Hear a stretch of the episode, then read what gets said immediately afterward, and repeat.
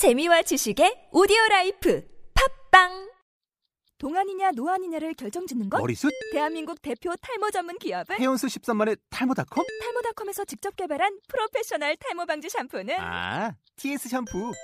늘어진 두피 모공을 꽉! 단 한 올의 모발까지 꽉! 사용할수록 풍성해지는 나의 모발. 이제 탈모 고민 끝! TS 샴푸. 영어로 막말의 발음 경보기 제38강 네 맘대로 해. 너한테 달려 있어. It's up to you. It's up to you. 자, 그럼 본문 한번 ABAB 큰 소리로 제가 읽어보겠습니다.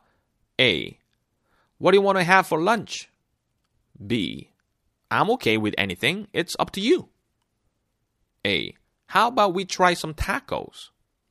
B. Perfect. Sounds good. 자, 여기서 어려울 수 있는 발음 한번 체크해 볼까요? What do you wanna? What do you wanna? one, two가 굴려지죠? What do you wanna? What do you wanna도 굴려집니다. What do you wanna? What do you wanna? What do you wanna have for lunch? Have for lunch. Anything. Anything은 아니죠, 여러분. Anything.